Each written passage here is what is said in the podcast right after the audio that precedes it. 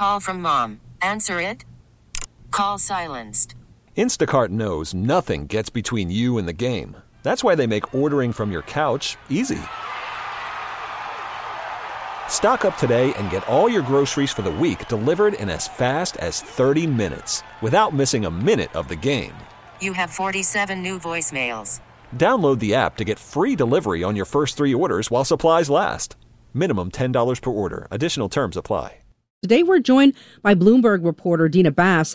Employers and workers continue to see significant disconnect about with how they both think the move to hybrid and remote work is going. Managers reporting they don't know if employees are getting enough done, while employees have been rating their productivity as just fine. This has led some companies to adopt certain surveillance measures to monitor productivity, a practice that Microsoft recently came out saying we think it's just wrong. So, Dina, what exactly do these surveillance measures look like, and why did Microsoft say no thanks?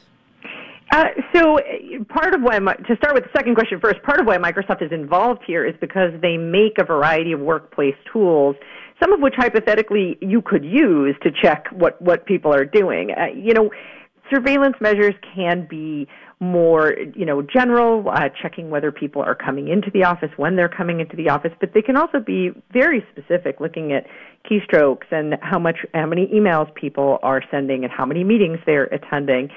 And uh, what Microsoft was focused on was whether that, that that's the right approach. And they they have a point of view on this because they a have been surveying employees and managers every 6 months or so during the pandemic about various workplace trends and issues.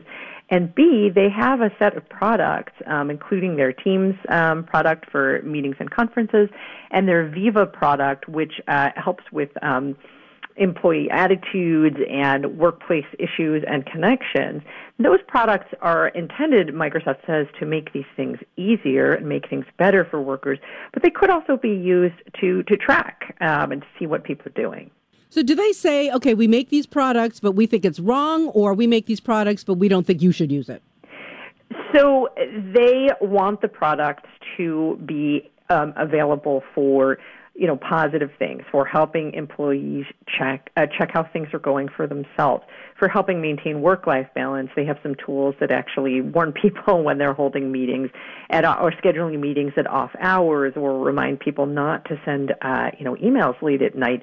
Their idea is that these things be used to enhance productivity but not at the expense of work life balance. Uh, so I think that that's that's their attitude. That said, they have over time had to tweak previous iterations of tools. They, uh, you know, they did have um, a product in the year to, uh, 2020 that some researchers found was being used for, um, you know, individual employee surveillance, and they made some changes to it. That was a product called their productivity score. So they have had to wrap, uh, you know, grapple with this both in their own products and their product design, and in the, the companies and the managers that they speak to. And so, you know, the person that I spoke to for this story, who's vice president there named Jared Spataro, meets with a lot of uh, managers who are talking to him about these concerns and, um, you know, about, uh, you, know, they're feeling that they might not know what's going on with employees. And what Spataro said to me is, you know, look, there's a growing debate, he said, quote, about, there's a growing debate about employee surveillance. We have a strong stance. We think it's wrong. Uh, Microsoft CEO Satya Nadella also uh, said to Emily Chang on Bloomberg Television that the, the tools, you know, need to be used in a way that respects user privacy. But what Nadella identified is this real gulf where managers are very concerned that they're, they can't tell if their employees are being productive whereas the employees told Microsoft in a survey of, you know, 20,000 people that the vast majority of them say that they are being extremely productive. So Nadella's point of view is that Microsoft needs to make tools that bridge that gap. Yeah, is there ever going to be trust between managers and workers? Dina, thanks for the time. Bloomberg reporter Dina Bass. You can hear our tech and business report weekdays at 1230. T-Mobile has invested billions to light up America's largest 5G network from big cities to small towns, including right here in yours. And great coverage is just the beginning. Right now, families and small businesses can save up to 20% versus AT&T and Verizon when they switch. Visit your local T-Mobile store today.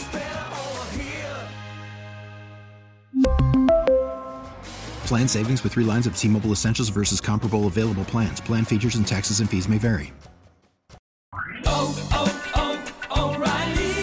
Protect your vehicle's engine with a full synthetic oil change and save with Mobil 1 at O'Reilly Auto Parts. Purchase five quarts of Mobil 1 full synthetic motor oil and receive a $10 O'Reilly gift card after rebate. See store for details. With your Mobil 1 purchase, you'll also receive two times points during O Rewards Bonus Points Month at O'Reilly Auto Parts. Oh, oh, oh, O'Reilly. Auto Parts. Hey, Rob Bradford here. I have set out on a mission with my good friends at FanDuel to prove what I have known for some time baseball isn't boring. Now I have a daily podcast to prove it with some of the most notable people in the baseball world screaming baseball isn't boring from the mountaintops or at least agreeing to come on our show. Players, managers, GMs, and yes, even the commissioner of baseball, Rob Manfred. It has been a constant wave of baseball's most powerful voices. So join the revolution. Subscribe and soak in Baseball Isn't Boring. Listen on your Audacy app or wherever you get your podcast. You'll be glad you did.